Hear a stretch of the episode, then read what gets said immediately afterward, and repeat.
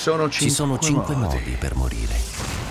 Cause naturali, accidentali, omicidio, suicidio e il quinto, che resta ancora un mistero.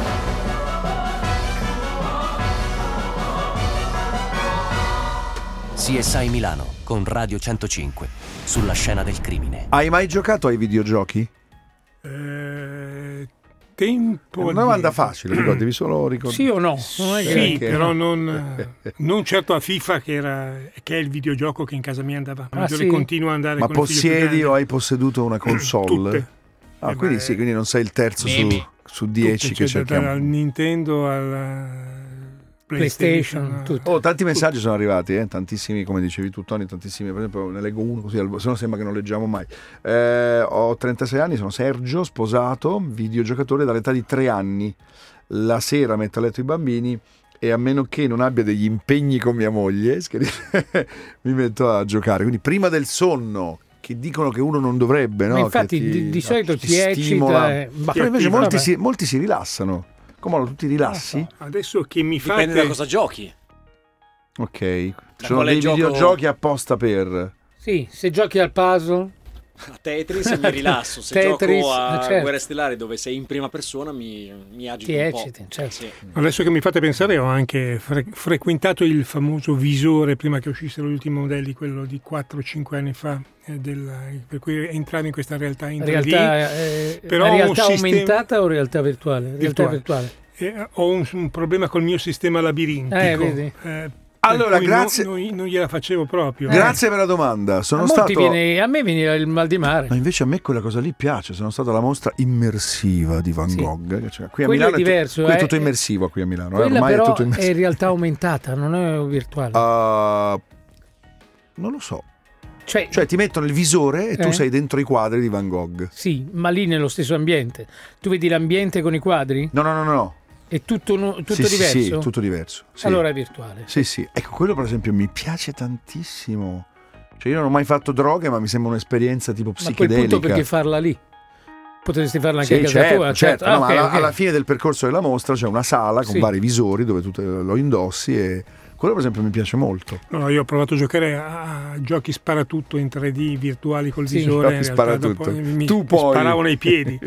Eh, Va bene, ri- eh, ritorniamo a noi. La sigla di. Stavo pensando alla sigla che dice 5 modi per morire, però nell'ultima puntata non c'era. Non, non è che tutte le volte parliamo di ammazza tutti. No, cioè, eh, parliamo di crimine, questo Eh, sì. questo eh, sì, e- ecco. E, quindi talvolta ci sono vittime defunte, tal'altra ci sono vittime comunque. Sì, levalo il libro. Perché te lo promuovo, te lo promuovo. E, E, e quindi in realtà eh, diciamo che c'è un parallelo tra quello che, eh, di cui parliamo e l'ultimo libro da me curato. Stai parlando di secondo me è un titolo un po' in questi tempi di politically correct, cioè nero come il terrone, secondo me. Eh, eh, assolutamente. Abbiamo, cioè, cioè, ci abbiamo riflettuto molto a lungo. Nero come il fammi dire bene, nero come il terrore, storia dell'omicidio nel Medioevo. Carlo Lucarelli e Massimo Picozzi. Oramai siamo arrivati al terzo episodio della saga, il prossimo che manca sarà l'anno prossimo e andremo a chiudere con Caino e Abele. naturalmente. tu tornate sempre più indietro. Ma tra le altre cose sulla storia di Caino e Abele in realtà ci sono delle curiosità perché noi tutti andando a catechismo abbiamo imparato che naturalmente Caino è il cattivo che se la prende col fratello buono fino ad essere così tanto invidioso e a ucciderlo. Certo. In realtà ci sono diverse versioni, innanzitutto eh, la versione eh, originale biblica, quella della Bibbia approvata, dice che in realtà i due fratelli eh, donarono al Signore, uno Abele era un pastore quindi gli donò Un agnello. mentre invece il povero eh, Era un contadino. Caino era un contadino per cui gli, regalò un- gli donò un sacco di semi, per cui Dio gradì molto di più l'offerta di Abele.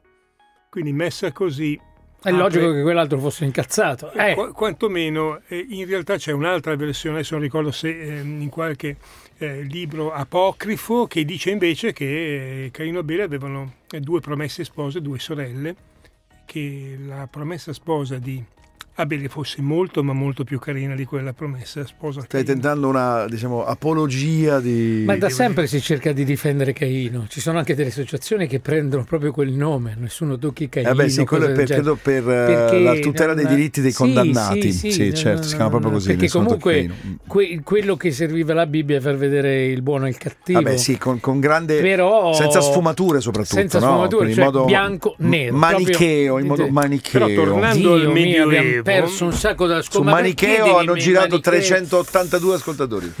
Eh, tornando al discorso medioe- medievale, vi, vi faccio Sì. sentire con il buon Comollo un, pezzettino di cui riconoscerete la voce del primo protagonista della storia del libro. Ora l'inverno del nostro scontento si è mutato in luminosa Jean-Carl estate. Janin. Grazie a questo sole di York È lui, no? E tutte le nubi che incombevano minacciose sulla nostra casata sono ora sepolte nel seno profondo dell'oceano. La nostra fronte è incoronata ormai dalla vittoria.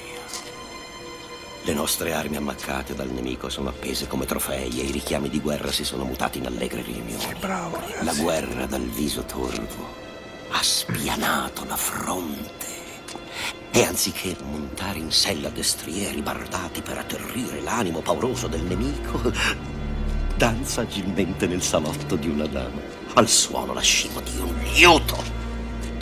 Sapete che io C'è non stato- vedo la faccia di Giannini, ma vedo quella di De Niro, ve lo Sì. giuro. Io visualizzo, scusami, di Al Pacino. Al Pacino. Di Al Perché Pacino, De Niro è molto Al Pacino. De Niro, eh, Giannini è molto bravo soprattutto a medesimarsi. È difficile, cioè dopo un po' capisci che è Giannini, quindi vuol dire È che come bravissimo, doppiatore è, è stato molto bravo, bravissimo. sì, sì. Beh, lui c'è stato un periodo che faceva soltanto questi classici. Questo era Riccardo Questo è III. Riccardo III in una versione in cui lui eh, racconta insieme ad altri attori amici, tra cui Kevin Spacey, Jude Dench, Sì. come si costruiva teatralmente Riccardo III e, ehm, e- sì, il film si chiama Looking for Richard, cioè cercando, guardando eh, Riccardo e devo dirvi che questo è il caso che mi ha più appassionato nel parlare di Medioevo, partendo dal, dal caso più recente medievale, perché il Medioevo è diviso in due grandi...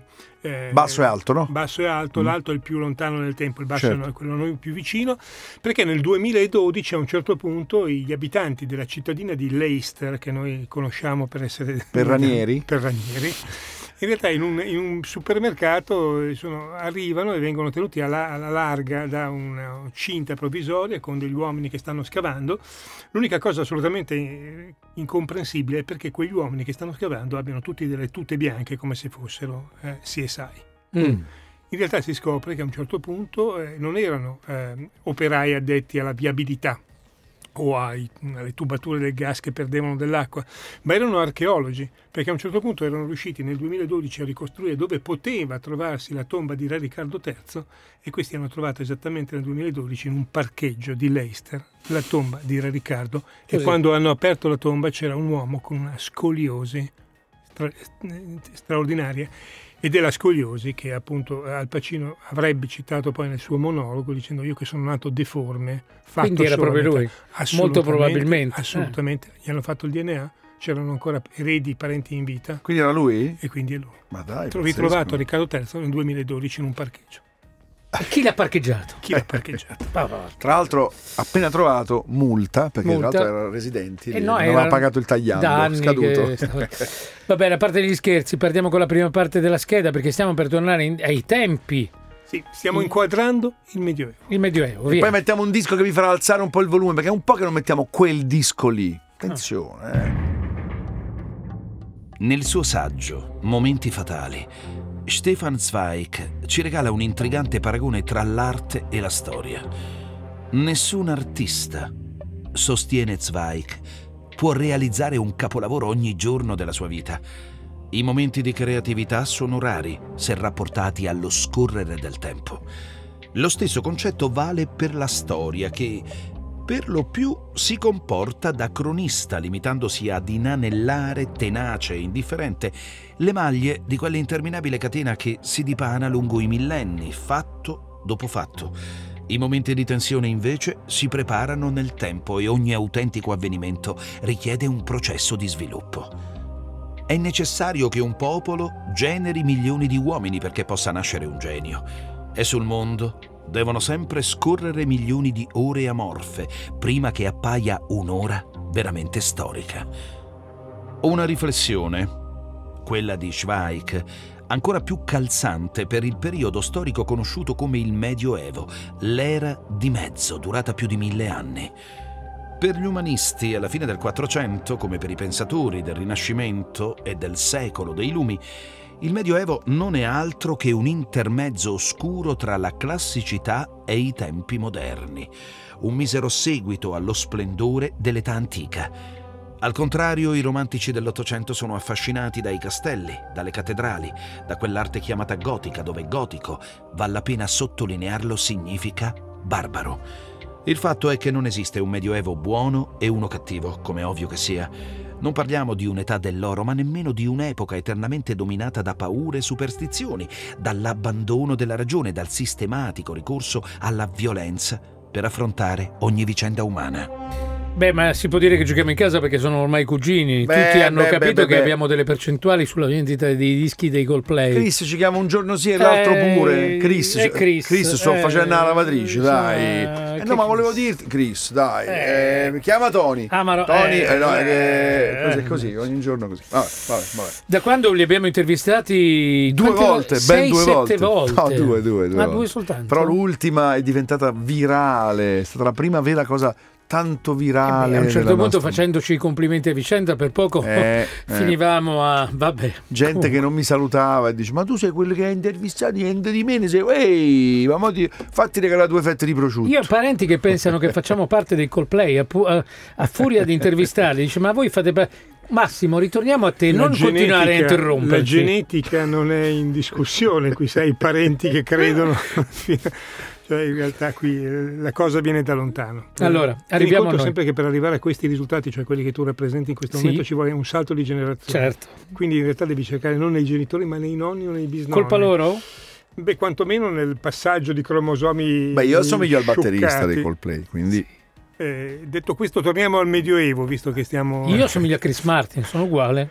Eh, come diceva, chi mi diceva, assomigli un po' a Brad Pitt, anche tu hai due braccia come lui. Sì, Era esatto. bellissimo, che era Luttazzi forse. Allora, ritorniamo al nostro Torniamo Medioevo. al Medioevo in Sì. questo- in questa escursione che abbiamo raccontato libro, in realtà ci siamo trovati davanti a dei casi eccezionali, forse l'avevo già accennato, ad esempio quello del processo agli animali, Eh, in realtà eh, siccome a qualcuno dovevi dare la colpa su raccolti rovinati da cavallette, locuste e compagnia, a un certo punto erano tutti seguaci del demonio e quindi che cosa potevi fare davanti a un'invasione di cavallette? Li dovevi scomunicare. Certo. Cioè, quindi in realtà esisteva tutto un procedimento già iniziato nell'undicesimo secolo che prevedeva il La fatto condanna. che no, prevedeva prima la convocazione E che- e quindi dovevi convocare le cavallette davanti al tribunale ecclesiastico. C'era anche lì un passaggio Convocare le cavallette? Sì, eh? sì. Gli animali, gli animali condannati. Sì, eh. sì, ma certo. non una volta, cioè potevi concedergli un replay. Cioè Forse ce l'avevi già fino, raccontato. fino a tre sì, volte sì, dovevi sì, convocarli. sì. Quindi si sedeva proprio sul banco E dei... naturalmente le, le cavallette quindi mh, difficilmente si pre- presentavano, quindi venivano condannate in contumacia.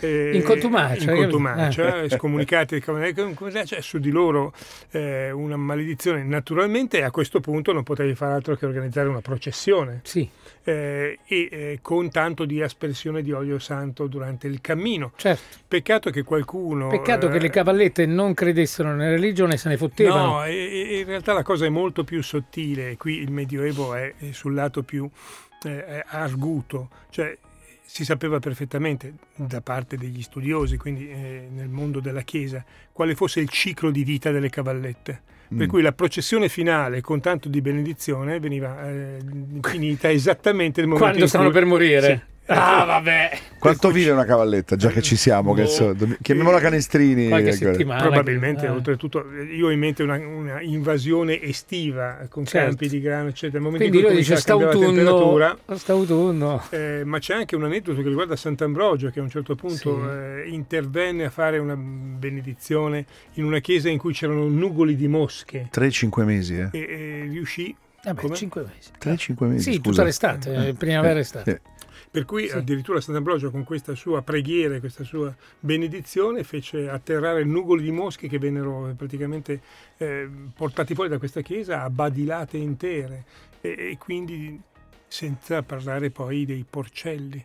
Cioè? Perché naturalmente siccome eh, abbiamo delle immagini da film, da serie televisive, ehm, i maiali piuttosto che gli altri animali domestici si muovevano liberamente, talvolta capitava che incrociassero un bimbo in una culla. E quindi voi sapete che i maiali quando hanno fame Mangiano di essere- tutto. E naturalmente a questo punto venivano eh, arrestati, processati, condotti davanti al tribunale, questa volta vestiti di tutto punto da umani. Certo, Per cui con Ma la non è vero. Assolutamente sì. Ma non è perché- vero. perché non mica potevano stare nudi in tribunale. Assolutamente. Quindi prima di tutto venivano messi in carcere esattamente insieme agli umani e poi quando arrivava il loro turno eh, dovevano essere presentati con anche un loro avvocato difensore che puntava sull'istinto animale. Ma non bastava. Eh, eh, certo. Non, avre- beh, non avrebbe potuto dargli la, come si chiama, la pazzia. Eh, Qual il è vizio di mente. eh, sì, il Il vizio di mente. vizio di mente. Sento il mio assistito il vizio di mente. No, è soltanto l'istinto. Però certo. l'incapacità di intendere i voleri. Eh, Cosa ha da dire in sua discolpa? Ci fermiamo, ci fermiamo un attimo qui, anche se devo dire che la tua premessa è vero. I- molti ascoltatori dicono con la tua premessa ci aspettavamo un rock pesantissimo. Ma no, mica ho detto, ho detto una No, canzone hai che detto non solo che ascoltiamo da un po'. ascoltavamo Eh, eh, Eh, visto detto che così. normalmente ascoltiamo dei pezzi abbastanza. Perché gli ascoltatori mi gigi proiettano Ti addosso gigi delle proiettano. loro volontà, dei loro desideri. Torniamo Eh. tra poco.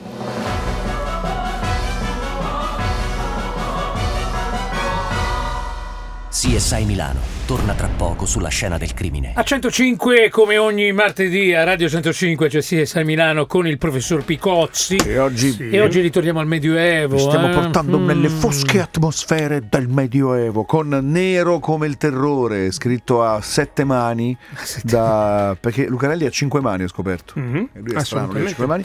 Eh, ma chi scrive di più, tu o Lucarelli? Ma ce la rimpalliamo alla grande. Sì, Oramai eh. sono dieci anni, dieci, no, scusami, dieci libri e vent'anni La verità, chi scrive di più? La verità, in percentuale. Bah, diciamo no, no, siamo, siamo assolutamente Alla in pari. equilibrio. Diciamo Eh. che forse io mi interesso un po' di più preliminarmente a cercare. Ah, le tu fai i preliminari poi. Faccio i lui- preliminari, poi lui arriva, arriva sul Va più bene. bello. Eh, Allora, ritorniamo a noi. Ritorniamo a noi perché volevo parlarvi poi oggi, eh, tra i tanti casi discussi nel Medioevo, di quello di Giovanna d'Arco, Sì. perché è stata evidentemente una delle figure storiche vissute eh, a cavallo, cioè nel 400, quindi siamo ancora dentro l'epoca medievale che termina con il 1492, il gio- la data della scoperta Dell'America. dell'America. Delle Quasi- Americhe. Quasi, quasi 1500. Quasi Quasi 1500, 1500. che poi diciamo la verità, stu cazzo di Colombo. Eh, Colombo. Eh, Co- Colombo il- si è imbattuto in una cosa, pensava fosse, cioè come se lo scoprisse, cioè dai, ha sbagliato lui alla Ha sbagliato. Cerca una strada per le Indie, ha trovato le Eh, Americhe. eh, non sappiamo manco dove fosse e lo abbiamo fatto un... eh, non è un caso che l'America si chiama America, non da Colombo. scherzando, eh. Esatto. Ma Da Amerigo Vespucci. ah, appunto, Beh, però c'è la Colombia c'è la Colombia. che prende il nome da Colombo. Eh sì, certo. E non so però a questo punto se la Colombia è stata scoperta poi in un viaggio successivo da Colombo. Beh, scusami, Colombo ha scoperto il continente americano, quindi magari era approdato... Ma è approdato su un'isola. tra l'altro. Dove è approdato esattamente? ricordo. Comunque Credo che la Colombia Salvador. prenda nome da lui, credo, eh. Boh, vabbè. stiamo parlando di qualcosa che è di Spartiacque. Allora, In- avremmo dovuto per, saperlo, alle elementari ce l'hanno insegnato. Comunque, per quanto riguarda Giovanna d'Arco, in realtà lei si ritroverà poi, sentiremo nelle due ultime schede, si ritroverà a gestire eh, Carlo VII e a dare una mano. a San questo- Salvador, Bahamas, Ah, è vero. In un'isola, sull'isola di San Salvador nelle Bahamas. Io cosa ho detto? Su un'isola e poi ho detto Salvador. Vabbè, più o meno. Vabbè, ci siamo. Comunque stiamo parlando di Carlo VI, eh, cioè, scusatemi, Carlo VII, a cui Giovanna d'Arco darà una mano fondamentale, figlio di Carlo VI, detto il Folle. Non Mm. so se vi ricordate, ne avevamo accennato, che la follia di Carlo VI è tale per cui lui improvvisamente si sente accerchiato e perseguitato dai suoi collaboratori. Un bel giorno è in, in uscita con un drappello di soldati Drappello. E si fermano perché la giornata è molto calma, e calda e lui è assolutamente stanco, si appisola quando una lancia di una- uno dei suoi soldati cade eh, Mm. e va a colpire un elmo facendo un gran fragore.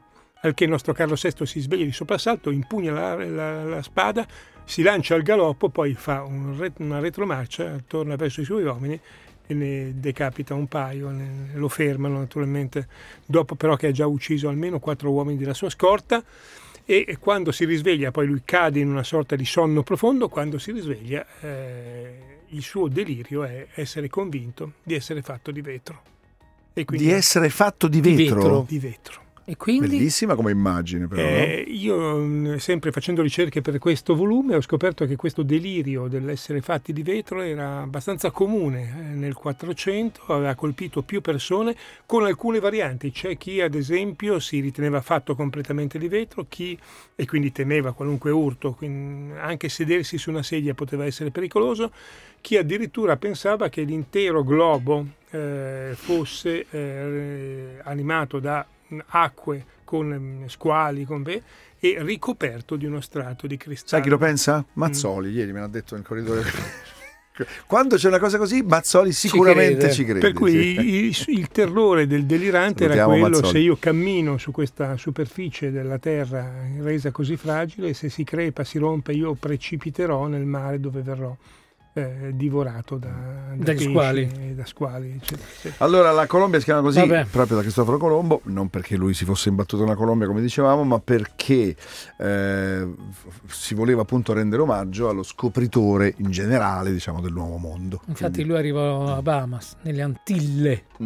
comunque, eh, dove, dove creò un resort, tra Sì, l'altro. subito. 5 stelle. Eh, Andiamo lanciando il la- caso, e eh. quindi la nostra Giovanna d'Arco, diciamo che siamo alla, nel bel mezzo, non bel mezzo, Della no, guerra verso dei la fine della guerra cent'anni. dei cent'anni Sì. e il contributo Verso la fine? verso la fine, perché Ok. in realtà eh, sarà Giovanna d'Arco appunto a dare una spallata e a concludere questa eh, ferita aperta tra Francia e Inghilterra, Borgogna e altre zone eh, d'Europa e quindi io direi di andare sulla prima parte della scheda di Giovanna d'Arco. Seconda in assoluto. Secondo in assoluto. Ok. Tutti conoscono Jeanne d'Arc, Giovanna d'Arco. Dal 1920 per la Chiesa Cattolica è Santa Giovanna d'Arco, celebrata il 30 maggio, la data della sua esecuzione, mentre il giorno in cui è nata, il 6 gennaio, è stato per secoli una festa nazionale. Ma la prima a non sapere di essere Giovanna d'Arco sembra essere stata lei stessa, perché tutte le volte che le hanno chiesto di dichiarare il proprio nome nel corso del lunghissimo ed estenuante processo che la porterà a rogo, Giovanna ha sempre risposto di chiamarsi Jeannette, perché così la conoscevano nel suo paese, Don Remy, nel grand est della Francia. Quanto al cognome, la faccenda era un po' più complicata. Per alcuni il padre era un tale Jacques d'Ars, per altri Jacques d'Ailly o Tarc, Tart e così via. In ogni caso all'epoca, e in quella parte del paese, era costume che le ragazze prendessero il cognome della madre. La mamma si chiamava Isabelle Romé, quindi il vero nome della santa sarebbe Jeannette Romé. Sarebbe. Perché Romé potrebbe a sua volta essere un soprannome legato a un suo pellegrinaggio a Roma. Quel che è certo è che il Dark davanti a Giovanna si impone solo nella seconda metà del 400, quando la ragazza è ormai morta da tempo. Personaggio storico, i- i- carismatico, affascinante. L'epopea, e pensate che l'epopea, la parabola terrena di Giovanna d'Arco dura soltanto 19 anni. Mm. Eh, in realtà lei verrà eh, bruciata sul rogo a quell'età. Ehm, cresce in una famiglia abbastanza tranquilla e devo dirvi poi una famiglia equilibrata, vi Mhm. spiegherò perché. E con tre fratelli e una sorella e tutto cambia nella vita di Giovanna d'Arco, ragazzina pia. E oltretutto lei verrà soprannominata la Pulzella di Orléans D'Orléans. eh, dove Pulzella sta per Ragazzina. vergine. Ah, Eh, eh, naturalmente questo sarà un particolare fondamentale nei processi che, Sì, e sì. nell'attribuzione poi del fatto che quello che lei raccontava di avere sentito, visto le sue visioni, fossero sante oppure... Perché è vergine, se non fosse stata vergine non erano più sante. È peccato certo. che- santa Giovanna d'Arco, eh? Santa, sì. santa, sì, sì, la- Non lo sapevo io. assolutamente, è stata beh, prima martire. poi santificata. Santa Giovanna d'Arco, non lo sapevo. Mm. E oltretutto poi il processo a Giovanna d'Arco che la condurrà alla morte verrà eh, ri- riformulato a distanza di pochi decenni, per cui non, eh, lei muore nel 400, quindi non, non si attenderà all'800, 700, 800 per riabilitarla, ma già dopo pochi anni sì, il, il Vaticano dichiarerà l'opera riabilitata. verrà riabilitata. La sua carriera inizia a 13 anni, quando a un certo punto, mentre è in un querceto alla periferia di questo paesino, eh, dal nome peraltro musicale, perché il paesino dove nasce si chiama Dom Remy, Mm. eh, che arriva in realtà da, Don, da- da San Remigio. Eh, e quindi, eh, mentre è appunto in un querceto, sente improvvisamente una voce maschile. Una voce maschile a cui presto fa eco voce, due voci femminili che eh, si scopriranno. Lei prima rimane perplessa perché non capisce, cioè si gira dove dovrebbe essere la fonte di questa voce, vede che è nella chiesa accanto, ma non, non Ma lei aveva detto di sentire le voci del- della Madonna o No. di Dio? No, no, eh, di- le voci che lei sente a Sì? 13 anni, le prime sono quelle del- di San Michele Arcangelo A San Michele, ok. e eh, di Santa Caterina. E, Di Santa Caterina. e- e- e- al momento non ricordo, ma con la ripresa vi dirò anche chi è la terza santa. Giustamente. Don Remia in Borgogna, dove fanno dei vini mica male. eh. Mica male. Ci fermiamo qui? Ritorniamo tra poco con la terza e ultima parte. CSI Milano con Radio 105 sulla scena del crimine. Picozzi, ritorniamo a noi. Sì, stavamo parlando di Giovanna d'Arco che a un certo punto a 13 anni ha queste allucinazioni. Anzi no, pardon, visioni, perché Sì. per la Chiesa Cattolica essendo santa quelle non furono mai allucinazioni, non Giusto, sono il corretto. frutto di una patologia. Eh, Santa Caterina, Santa Margherita e insieme a San Michele. Tenete conto che poi San Michele ha già tutta una sua simbologia perché è un santo guerriero in- rappresentato con una spada in mano e eh, il santuario più famoso e più bello dedicato a San Michele in Francia è Eh, Mont Saint-Michel. Mont Mont Saint-Michel, quello, quello che viene Quello che galleggia? quello delle cui- maree, giusto? Sì, quello Sì. delle maree. Ok, no, non volevo dire, ho paura di sbagliare. E oltretutto in realtà Normandia. è costruito ed eretto di fronte al, al- corrispettivo era l'Inghilterra e naturalmente ah, di qua c'era San Michele Arcangelo con il suo spadone, dall'altra parte del- della manica chi c'era? Beh, che fai? Interroghi? Chi c'è Sì, dai, su inglesi. E chi c'è dall'altra parte? C'è San la- Michele di qui e di là San Giorgio. Luchino Visconti. Ah, San San Giorgio. Chi- con, chi lo con- sa? Non lo San sapevo, lo Giorgio sapevo. la- beh, che San Giorgio sia il patrono d'Inghilterra, sì, dai. Vabbè, quello sì, però. E- Caz- Cazzullo avrebbe saputo rispondere, che ieri le sapeva tutte. Ma Naturalmente noi- San Giorgio con la lancia, non, eh, non con la spada. Quindi, Sì. eh, eh, Io stavo per dire anche- Re Artù, pensate. San Re Artù, tra l'altro. Vabbè. San-. E Robin Hood, no? Eh, e lo- soprattutto lo sceriffo di Nottingham. Eh, Ehm, direi di andare a questo punto, peraltro, Forse con, meglio. eh, visioni. Lei che a un certo punto decide, sente, que- queste visioni gli danno un compito, quello di salvare la Francia dal- dall'invasore inglese dopo una guerra che si sta, si sta trascinando da cent'anni. Quindi lei eh, parte. Ah, prima vi accennavo al fatto che i genitori erano persone equilibrate. Quando Santa Giovanna, Giovanna d'Arco va dai genitori a dire ho avuto le visioni, questi le dicono stai zitta, Non dire nulla. non perché- dire niente certo. perché queste cose sono cose delicate e tu sei già stata promessa sposa, quindi in realtà non mi far saltare il matrimonio con queste menate. E in realtà lei mh, ignora i genitori, salta su un cavallo, arriva in un accampamento, cerca il luogotenente più importante di eh, re Carlo VII, il papà, eh, scusatemi, il figlio di Carlo il si Folle. autospoilera la scheda. Sì. Lo fa sempre. Non autospoilerarti la Allora mi scheda. fermo qui. certo, sentiamolo da, Direttamente. Dopo quattro anni di visioni, nel 1429, Giovanna ottiene di poter parlare col capitano Robert de Boudricourt, la massima autorità militare presente nella zona. Il padre di Giovanna fa di tutto per impedire l'incontro per via di un sogno che lo disturba da qualche mese, un sogno in cui un battaglione di soldati gli bussa all'uscio di casa, prende sua figlia e se la porta via per sempre.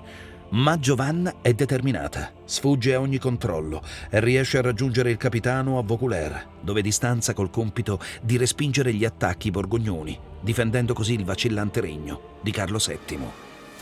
Quantunque dubbioso, il capitano accetta di riceverla quando scopre che la ragazza non intende parlargli solo dei santi che le appaiono, invitandola alla preghiera e al sacrificio. Giovanna sostiene che gli stessi santi le hanno rivelato come sconfiggere il nemico, ma parlando con Giovanna, Robert non crede alle proprie orecchie. Quella contadina appena diciassettenne gli sta dicendo che l'arcangelo Michele, il santo guerriero, le ha detto di prendere lei il comando dell'armata francese e di condurla alla riconquista dei territori invasi dai borgognoni, ricacciando gli inglesi di là dalla Manica. Meriterebbe d'essere cacciata all'istante, ma il capitano Boudricourt non vuole prendersi la responsabilità di scartare un possibile insperato aiuto dal cielo. Così manda Giovanna a Nancy dal suo signore e per farla viaggiare più comoda la veste in abiti maschili. Molti ascoltatori, alcuni, ci segnalano che c'è una linea di San Michele, lo sapevi Picozzi? Che eh, collega sette santuari in zone diverse del mondo. Mhm. È un asse e sullo stesso asse si trovano appunto questi luoghi di culto perché quella linea riprende proprio il colpo di spada che l'arcangelo inflisse al diavolo per mandarlo negli inferi. Così è un'informazione laterale. Grande, e questa è assolutamente la riprova di quanto sia eh, straordinario questo periodo storico. Eh, la nostra Giovanna viene quindi, riesce quindi a parlare con il capitano, che è la persona più fidata di Re Carlo VII, eh, però questo dice, si presenta sta ragazzina, mi dice anche che deve mettersi lei al comando delle truppe francesi per sconfiggere gli inglesi. Io però, per non saperne leggere né scrivere, cosa faccio? Non la caccio dall'accampamento, la mando dal re Carlo VII eh, il quale ha avvisato per tempo dell'arrivo di questa ragazzina. Ah, naturalmente le- la storia o il mito dice che eh, oltre a essersi vestita eh, da uomo, in realtà eh, E si- ritorna Lady Oscar che citavamo si taglia, si stamattina. taglia i capelli corti mh, per praticità, salta sul primo cavallo e si lancia al galoppo. Peccato che non avesse mai cavalcato in vita sua. Eh, e quindi il re Carlo VII viene avvisato dell'arrivo di questa, di questa giovanissima ragazza eh, e cerca di fargli una sorta di trucco, di prova, di esame. Mm. Eh, si veste di abiti dimessi e si confonde tra la folla.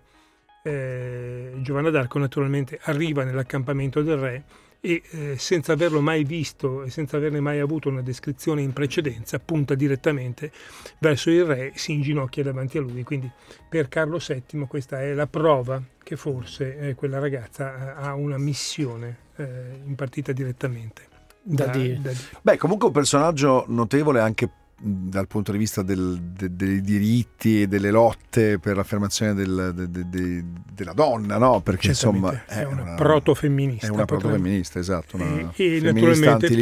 Purtroppo però viene alla fine sacrificata, nel senso che viene catturata dai borgognoni, che erano uno delle dei, dei fazioni in guerra nella guerra dei cent'anni, eh, viene mh, eh, torturata naturalmente, viene eh, alla fine venduta perché poi i borgognoni se, la, se la vendono agli inglesi. E qui c'è un mistero, non si capisce, non si capirà mai perché Carlo VII non abbia pagato lui il riscatto. Mm, In fondo questa ragazza gli aveva salvato la pelle, la vita e gli aveva permesso di vincere la guerra dei cent'anni. Sta di fatto che alla fine Giovanna d'Arco viene condannata come eretica e ehm, bruciata sul rogo. Quindi Certo. questa epopea di, durata soltanto 19 anni, dalle allucinazioni o le visioni meglio avute a 13 anni alla morte eh, avvenuta 6 anni più tardi. E questa è una delle storie che tu e Carlo Lucarelli Questa è una delle Raccontate. tante storie insieme a saghe gio- norvegesi, insieme alla storia di Re Artù, che naturalmente nella che nostra- c'entrava. C'entra, Eh, eh, Re Artù, eh. eh, che in realtà eh, pare essere esistito. tu, era- appunto non, era una leggenda. Mm, pare essere esistito, può essere un console eh, romano in, in terra straniera, Esatto. ma devo dirvi che ra- rianalizzando la storia di Re Artù vengono fuori altro che eh, cavalier cortesi piuttosto che dame, eh, viene fuori un massacro unico, per cui diciamo che il filo conduttore è la spada probabilmente in questo libro del Medioevo. Va bene. Nero come il terrore, editore Solferino, Carlo Lucarelli, Massimo Picozzi, all'interno anche la storia che abbiamo raccontato stamattina. Grazie Picozzi, a di- martedì. Grazie a voi, alla Giovanna prossima! Ciao Massimo. CSI Milano torna la prossima settimana con Radio 105 su una nuova scena del crimine.